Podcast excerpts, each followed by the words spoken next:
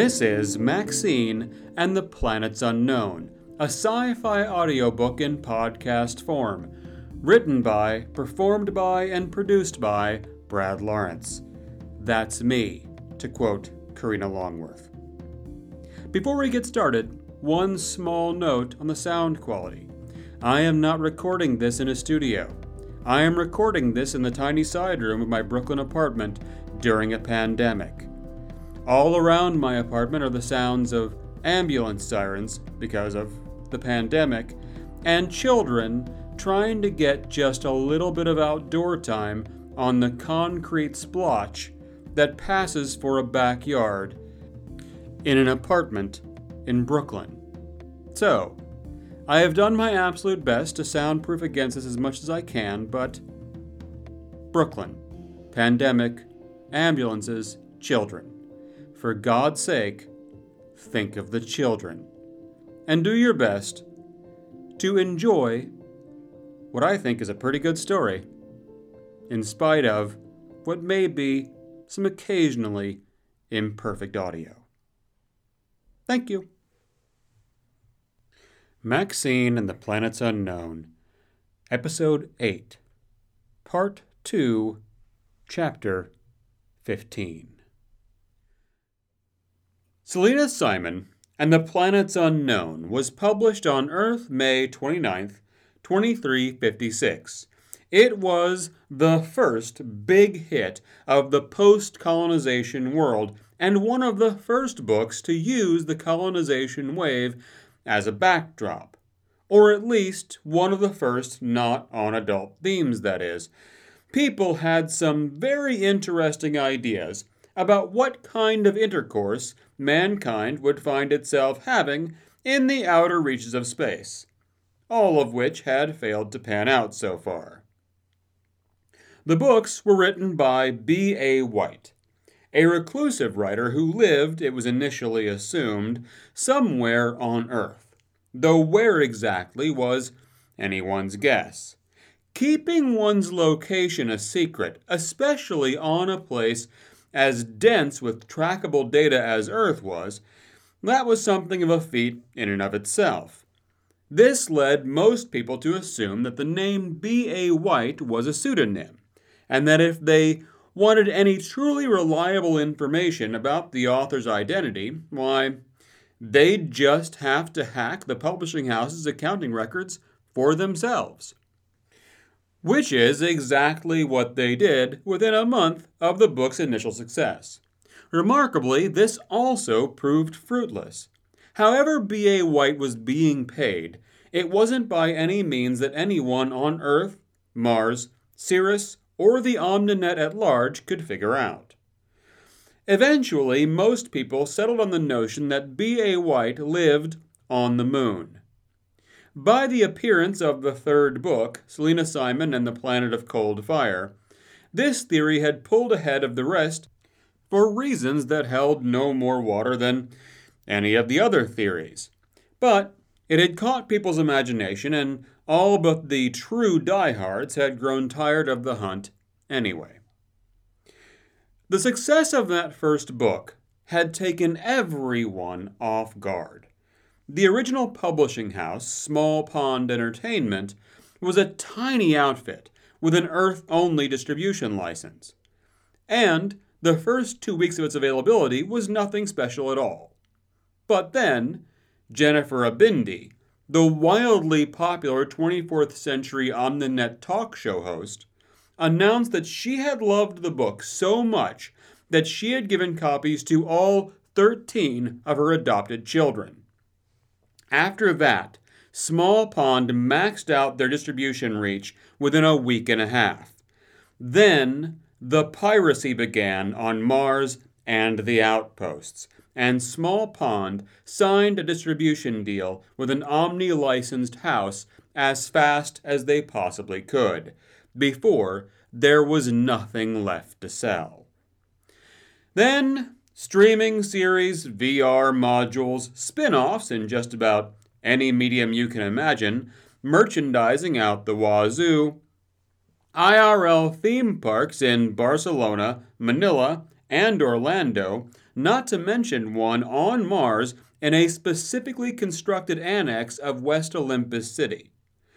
Through all of this, B.A. White remained a mystery, and by the time the book series had reached Maxine, some 137 years later, everyone assumed the writer was dead. Though there was the oft made joke that if anyone in the galaxy had enough money to buy their way out of death, it certainly had to be B.A. White. Selena Simon and the Planets Unknown centered on a precocious young girl named, appropriately, Selena Simon. Selena was an 11 year old when the book began, and she was playing somewhere that she had been told time and time again she should not the escape pod bays aboard her century ship, the Walter. These were not toys, she'd been informed, and they certainly were not for little girls to play in. It should be noted, before we go any further, that real Century ships do not have escape pods.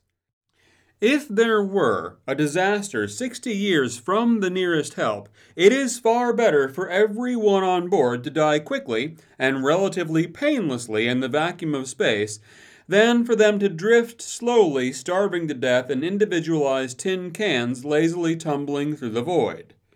But neither of those scenarios make for best selling YA novels, and so a little license can be understood. But part of the problem was that adults on the ship didn't seem to understand that Selena was not playing. She was 11 years old. 11 year olds do not play, they explore, they research, they seek inspiration and knowledge in the farthest reaches of the known world, which for Selina was not very far, as the Walter was one of the smallest ships in the fleet, and that meant that the habitation bay, the town Selena lived in, was one of the smallest towns in the known universe. This had made it necessary for Selena to learn how to access places on the ship she was technically not allowed to. And by technically, she meant explicitly. Hence her third fateful foray into the escape pod bays. She'd spent much of her time that day ignoring the escape pods themselves, their hatches were always sealed, and while Selena was certain she would eventually figure out some way around this, there was an art to breaking and entering. And like any art, it requires focus and creativity. She needed to be in the zone. And well, today, she'd already been yelled at at school for not paying attention to her schoolwork, and at home for not paying attention to her schoolwork, and eventually she would get busted being where she wasn't supposed to be, and she would be lectured by the sheriff for spending her obvious potential on getting into trouble when she should be at home in her room paying attention to her schoolwork. Just the words schoolwork made her brain feel like a stone in a tin can only just big enough to contain it so that it would just thunk heavily, lethargically, and uncreatively against the sides of her skull. So clearly, not in a good place for solving the problem of the sealed and alarmed hatches on the escape pods. Better to sit in the cockpit of one of the inert service mechs and pretend to fight invading space aliens, like in one of those old Earth movies She'd done just that for a good long time. Then she had ridden on a pallet mover for a while, pretending to be escaping someone who was chasing her, albeit very slowly. Then she had sat at one of the control decks, pretending she was piloting a ship of her own. Turns out, adult exploring involves a lot of pretending. In her mind, she was flying her ship to unknown worlds, as opposed to the known world that she was actually riding toward and would never see, because Selena had the foul, stinky, no good luck to be a member of a mid journey generation. This meant she was born in space, she would grow old in space, and she would eventually die in space. Selena tried not to think of this because it was so unfair, so wrong, that it always just made her angry. So angry that when she failed to stop thinking about it, she slammed her open hand down on the control panel. Suddenly, the panel sprang to life. There were a series of lights and readouts and reports and projections which whirred over the touchscreen surfaces. Selena frantically tried to parse this info, trying to see if any of it was announcing that she had triggered the alarm system and that there were security personnel headed her direction right that second. In the end, it was too much to even try to make sense of, and she decided that she was better off just making a run for it. She slid out of the chair and grabbed her knapsack and had just turned toward the door at the far end of the bay when one of the escape pods to her right made a noise. She stopped and turned toward it. The round hatch, which was the only part of the pod exposed to the bay, made an unsucking sound. Then there was a whir and a hiss, and the hatch rolled to the side, revealing the interior of the pod. Well, this was just too good to pass up. What Selena didn't realize was that at that very moment, the bridge of the Walter was in a panic. The Walter had been caught in the gravity well of a wormhole, and the crew had been fighting valiantly to pull the ship free of this vortex, which, if it got them, would spit them out potentially anywhere in the universe, perhaps even galaxies away if it didn't just rip the ship apart entirely. And they had almost done it. They had fought a primal force of the universe, gravity, to a stalemate.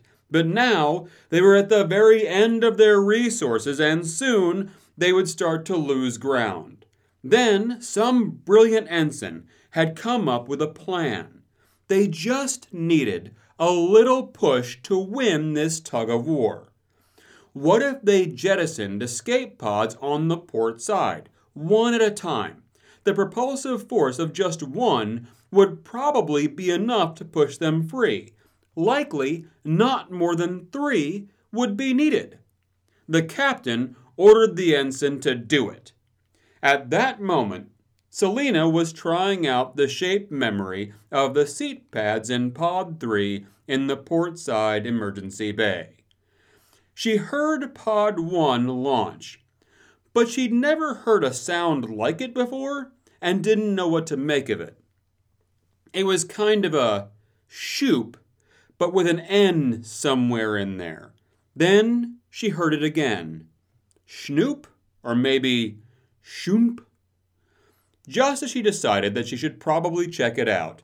The hatch of Pod 3 spun home and resealed itself. And that shrinking crescent sliver of the port side emergency escape bay was the last Selena Simon saw of the Walter. Or at least, that is what you should tell anyone who has not gotten to book 8 in the series. The Walter pulled free of the wormhole. Pod 3 did not. And galaxies away is exactly where Selena Simon was sent. Ejected on the far side of three galaxies over, Selena had the profound good fortune to crash land on a planet profound good fortune being relative to the aforementioned probability of starving to death in the void of space. The whole thing here gets highly improbable. Not only does the wormhole send Selena right to a planet, but a planet that is habitable and inhabited. The insane odds against this set of circumstances did not seem to bother the reading public in the slightest. Critics chalked this up to the spunkiness of the heroine and the tempo of the writing, and the fact that it was fast paced but still gave the reader room to let their imaginations roam, and also the relationships. Which brings us back to the inhabitants of the planet Selena crashed on. The planet was named Managerius, and its inhabitants were all talking animals. Mostly woodland animals beavers, otters, skunks, rabbits, badgers. There was the odd predator, wolves, tigers, some bears. All of them standing upright, all of them wearing the kind of outfits you would expect to see on a London banker in the late 19th century, or a college professor in pretty much any century. All of them spoke English, which was convenient as it was one of the three most commonly spoken languages where Selena came from. In the first book, all of this was just kind of taken for granted. Likely because the intended audience had been 8 to 10 year olds who, while discriminating in their own idiosyncratic way, are not inclined to sit through 17 chapters of Selena piecing together a gesture based language with which to communicate her most basic needs to the naked inhabitants of an alien world. By the fifth book, intuiting that their audience was continuing to read the books as they got older and more sophisticated slash sedentary, B.A. White felt compelled to shoehorn in an explanation about a transport ship of zoo animals that had also been whisked through the very same wormhole that had nabbed Selena. Then there was some vague notions of time travel and relativity, and the arc of evolution kind of sprinkled on to the already iffy premise of filling a ship full of wild animals and firing it into space. It worked. People loved it and everyone on the receiving end of the money fountain was quite pleased. Back to Selena and the planet of English speaking animals. Selena had crash landed in the middle of a park in the heart of Managerius's largest city on what would have been the planet's equivalent of a very pleasant Sunday afternoon. After her eyes adjusted to the flood of sunlight coming into the pod, Selena saw dozens of furry faces staring at her in gawpy concern and fear. If she could have seen her own face, she would have seen a hairless reflection of these same expressions. She froze and she stared. After much murmuring on the part of the Managerians, an otter in a natty tweed coat paired with a purple neck scarf for a daring splash of color was nominated to poke Selena with his umbrella. On every planet in the universe, it would seem, the very first step in scientific discovery is always poke it with a stick.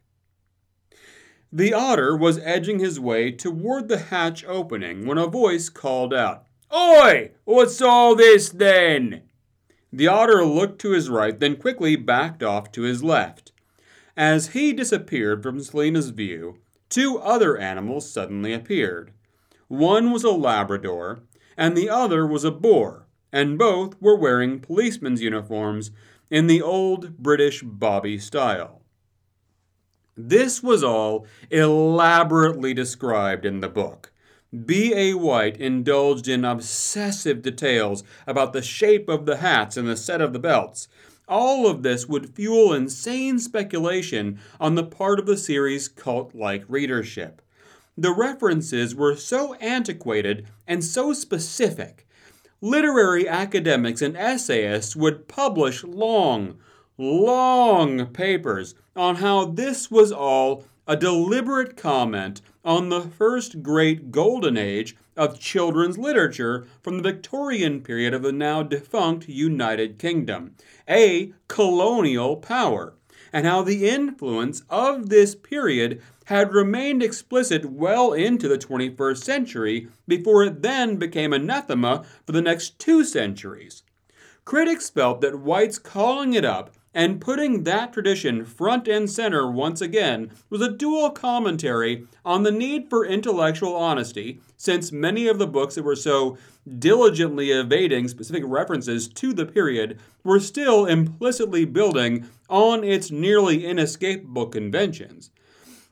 And speaking to a kind of need for uh, cultural truth and reconciliation that such exiled traditions needed to be recognized for both their crimes and their contributions, and then reintegrated into the larger cultural discourse now that humanity was venturing beyond its own solar system and would, if humanity were to encounter an alien race, enter a new phase of our story. One where we would, by obvious contrast, share one singular identity human. Essentially, if we were to be humanity, we would be all of humanity, and our days of picking and choosing would be over. Other people thought B.A. White was trolling everyone. Or that the author was just really nuts, and that this focus on a long dead period of a long gone political structure was a symptom of that condition. Some thought that White was a vampire, and that this was a reference to the period of the author's actual childhood. This group also believed that White lived on the dark side of the moon out of necessity. While they were the smallest group of die-hard White fans, the pro-vamp party was easily the most prolific. They filled the Omninet with unfounded speculation on the writer's presumed immortality and even more presumed, extremely complicated sex life. In spite of all the poking and the gruff demeanor of the police animals, Selina soon found that the inhabitants of Managerius were a very agreeable bunch. They did have questions, most of which were asked by a rabbit with a slow and considered manner, who took in each of Selina's answers with an, I see, or indeed, or the occasional quite so. Finally, after she had told him her whole story and everything else she knew, the rabbit who had been introduced as Vice Secretary Harbaugh, jotted down a couple of things on a triplicate sheet, blotted a large stamp on an ink pad, slammed it across the form, then did the same with a slightly smaller stamp, then ripped off the top form and handed it to Selina. Selina looked at the sheet in her hand. At the top, the rabbit had printed her name, then, where there was a space for her address, she had put formerly spaceship. Across the front of the form was stamped citizen. Then, across that was stamped provisional. Selina said, But I don't want to be a citizen. Harbaugh said, Well, that seems a, a tad ungrateful. Selina said, I have to return to my ship, the Walter. I have to return to my family. I see, quite so, said Harbaugh. Unfortunately, we can offer you no help in that department. It has long been considered by a significant majority of the citizenry of Managerius that space travel is a waste of time and also unseemly. We do wish you luck in your endeavors, though. Unseemly, indeed, Unsanitary. Unsanitary? Quite. We do wish you luck in your endeavors, though. Selina didn't know where to start. But, but I. But where will I live? Well, you are a citizen now, however provisional, so I suppose you can live anywhere you like. Selina stared at him mutely. Harbaugh smiled sympathetically. We do wish you luck in your endeavors, though. Then Harbaugh brightened, for he suddenly realized there was another form to be filled out. That reminds me, where would you like to have your property sent? Property? Yes, yes, the object you left in the park. We certainly can't leave it sitting there. A youngling might decide to climb on it and wind up injuring themselves. The next chapter concerned Selina wandering the streets of this strange world she had found herself in and finding the animal people she encountered to be unfailingly polite and unfailingly unhelpful. By the end of the evening, she had wandered back to her pod, because she had no idea where else to go. She climbed in, closed the hatch, and cried herself to sleep, feeling terribly sad that she had taken her family and her friends and her little town aboard the Walter so much for granted, and that she hadn't listened when they had said that some places were not meant for little girls to play in. This is where the whole allegory to Victorian London kind of falls apart. If you actually tried to sleep in a park in Victorian London, you would have been immediately stabbed to death for whatever could be found on you. Selina was not stabbed to death. Instead, she woke up the next morning to find someone rapping on the hatch of the pod and shouting, Ahoy in there! I, I say ahoy! Selina opened the hatch and came face to face with a badger. This was the introduction of Mr. Humphreys. Mr. Humphreys would become something of a sensation. There would be t shirts and lunch boxes, action figures and costume kits. The OmniNet would be flooded with Humphreys themed backdrops and wallpapers official VR spin offs, and unofficial fanfic VRs, all of wildly varying quality and good taste. As the fan base grew older and the books crossed generational boundaries, there would also be body art, lingerie, and adult toys all themed around a fictional badger with a British accent. And while most of it would involve a picture of Mr. Humphreys, even more of it would involve a quote. It was something that Mr. Humphreys said at the end of the chapter in which he was introduced, chapter 3. In the chapter, Mr. Humphreys introduced himself to Selina and then told her that she had to be quick because they had so much work to do. Hello, my name is Mr. Humphreys, and I, as you can see, I am a badger. Now, you do have to be quick because we do have so much work to do. He began to turn away and then remembered something, so he turned back to Selina and said, I'm sorry, uh, you are. Selina said, I'm Selina Simon, and I'm a human. Mr. Humphreys raised one furry eyebrow. Hmm, what an odd thing to be. Yep. Come along then. Mr. Humphreys had come with a machine of his own design, a great wooden contraption of levers and pulleys that he used to haul Selina's escape pod up out of the ground and onto the back of an automated cart. To call the cart a car or a truck or even an automobile would be a stretch. It partly crawled and partly rolled, and there were pieces of it that rotated and spun and whirligigged and otherwise kept things from flying apart at the seams. All of this was powered by a stout pot bellied engine that glowed red and swelled to a terrifying bulge before belching out a billow of steam that set the entire thing tumbling into motion. Selina more or less went along with all this because she had no plan of her own, and this badger was the first person to show any interest in her predicament at all.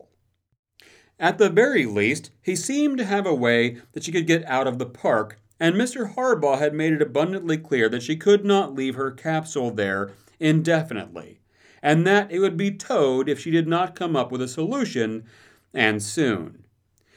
It wasn't that Selina had any particular use for the pod now that it was no longer protecting her from the lethal vacuum of space, but it was the only thing she owned and the only thing she had from the Walter. where her family and friends and life and school still resided. And now there was a badger levering it onto a moving platform and inviting her to join him behind some kind of great round captain's wheel, which is apparently how he operated his thingamajig. Selina climbed on board, and Mr. Humphrey set a course for the outskirts of town. As the machine rumbled, tumbled, and burped along, the furry citizen scrambled out of the way in as dignified a way as one can scramble. Then they would turn and watch the lurching beast with its odd cargo and even odder passenger until it had passed from view. Along the way, Mr. Humphreys explained to Selina that he disagreed with Mr. Harbaugh and the generally accepted wisdom on Managerius that held space travel in such low esteem. He, for one, was anxious to get out into the wider galaxy and see the sights, and was not going to be deterred by the unfounded prejudices of his squeamish neighbors. He was, of course, as aware as they were that outer space was full of space germs. But he was a badger who had maintained a rigorous program of hardy exercise designed to keep him fit and preternaturally resistant to the filth that lay beyond the planet's atmosphere. He assumed that Selina must have taken the same precautions as he noticed a lack of boils or putrid smells emanating from her. So, she herself was already proof of an essential part of his hypothesis Space travel does not have to mean bad hygiene. One could maintain one's standards even in the void. Furthermore, he had spent several years constructing a space worthy vessel no less impressive than his space capsule moving machine, on which she herself was currently a passenger. Up until this point, Selina had been along for the ride, mainly just happy that there was a ride to be along for. As Mr. Humphreys continued to talk, however, Selina found herself waking up to wonder if perhaps she should have stayed where she was and seen what else might come along. Or perhaps she herself should have taken some initiative. Her parents and her teachers were always going on and on about her potential and how she needed to not waste it. Maybe she'd had the potential to not end up riding along on this wobbly jalopy with a mentally deranged badger, and maybe she had wasted that potential. This feeling only got more pronounced as they approached what seemed to be their destination. There, sitting in a clearing and stretching several teetering meters into the sky, was what appeared to be a house tied to a shed, supporting a treehouse that was being used to prop up a greenhouse to which someone had tied an observatory, and all of it capped off with the peaked roof of a steeple. The whole thing seemed to be held together by every conceivable means of holding things together that, in their natural state, had no desire to be held together. There were boards nailed to panels that had been glued to exterior walls, which were sealed with tar and wax and some kind of chewing gum. All of it was tied in place by ropes and elastic bands, which had been stretched and wound so as to create a tension that gave all of this thing the air of uh, impending pinwheeling disaster. As Mr. Humphreys pulled the cart to a stop, he dismounted, took up a position in front of the Tower of Doom, and made a grand gesture toward the thing, grinning a toothy grin of badger pride. Behold, madam, the Exeter Three, mostly made up of the surviving pieces of the Exeters One and Two. It has everything two people need to launch themselves into space, including a library, a bathtub, and a thinking lounge. Up until this moment, the only thing I have lacked is a stable propulsion unit. But now, thanks to you generously crashing your spaceship in the park, we now have the final component. And the great news, to go with the excellent news, is that I have kept the entire thing in a state of launch readiness. And all we need to do is attach your contribution and the steam engine from my capsule moving machine, and we are ready to launch. By this point, Mr. Humphreys had turned his back to Selina so as to admire the full glory of what he had created. That's why he didn't see the tears gathering in her eyes. I knew when I saw you that you were not the kind of intrepid explorer who would want to be stranded on one planet for long. And I also knew that I held the solution to your predicament. I could not be more happy to be of service, my good lady. Yes, indeed, never fear, for I will have you back out among the stars before you can snap your strangely furless fingers. We will have you back out there, charting the wonders of the undiscovered galaxy like the great and undaunted pioneer you clearly are. But I'm not! It was half scream and half sob, and it almost knocked Mr. Humphreys completely over. He wheeled around to find Selina sitting on the ground in tears, her hands palm out to her side. I'm not an explorer and I'm not a pioneer. I'm just a little girl and I'm lost and I'm scared and I want to go home. I miss my mom and my dad and even my little brother and I'm sorry I didn't listen. I'm sorry I was playing where I wasn't supposed to. I'm sorry I wasn't paying enough mind to my homework. I'm sorry I wasted all my potential and I'm just plain sorry and I don't know what to do. After the cry she had cried the night before, Selina Simon had thought that she'd never have enough tears to cry again. Turned out she was quite wrong, because when she ran out of words, the sobs came in great, racking torrents. Mr. Humphreys looked on. Slowly his expression changed from one of shock and dismay to one of sympathy. He took off his hat and held it to his chest, along with the silver handle of his walking stick. Then he reached out a paw and rested it gently on Selina's shoulder. There, there, Miss Simon. It's going to be all right, and I apologize if I was a bit too enthusiastic. Selina's sobs started to lessen in intensity. Miss Simon, I cannot assure you that I can get you home to your mother, and your father, and even your little brother.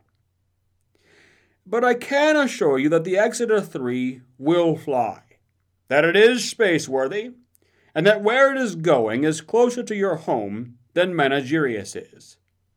I will not promise that I can take you back where you came from, but I would be honored if you would let me try. But what if we can't find the Walter? What if I never see my family again? Well, I can't promise that you will. But if you stay here and don't try, I can promise that you won't. Selina gave one big sniffle of tears and snot, and then she nodded that she saw the truth in what Mr. Humphreys was saying.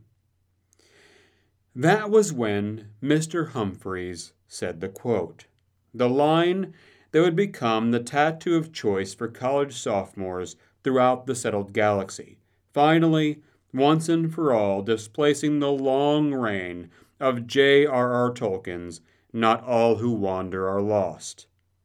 The quote that would sell more merchandise and spawn more essays than any single sentence since the last line of A Road Not Taken. Mr. Humphreys waited until Selina's tears had cleared up enough for them to look one another in the eye, and then he said, After all, Miss Simon. He tapped his cane and smiled his badgery smile. You have to start from where you are, for that is where all great journeys begin.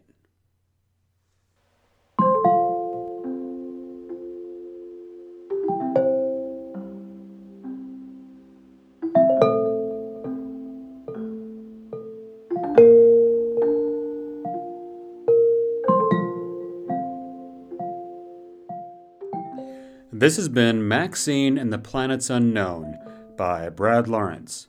Intro music Bumbling by Pictures of the Floating World. Outro music Children by the Creek by Chad Crouch. This marks the end of the batch of episodes that I uploaded in bulk, which means we're now going to the weekly episode uh, portion of our journey. So, I'll be back next Monday with a new episode of Maxine the Planets Unknown. Thanks for listening.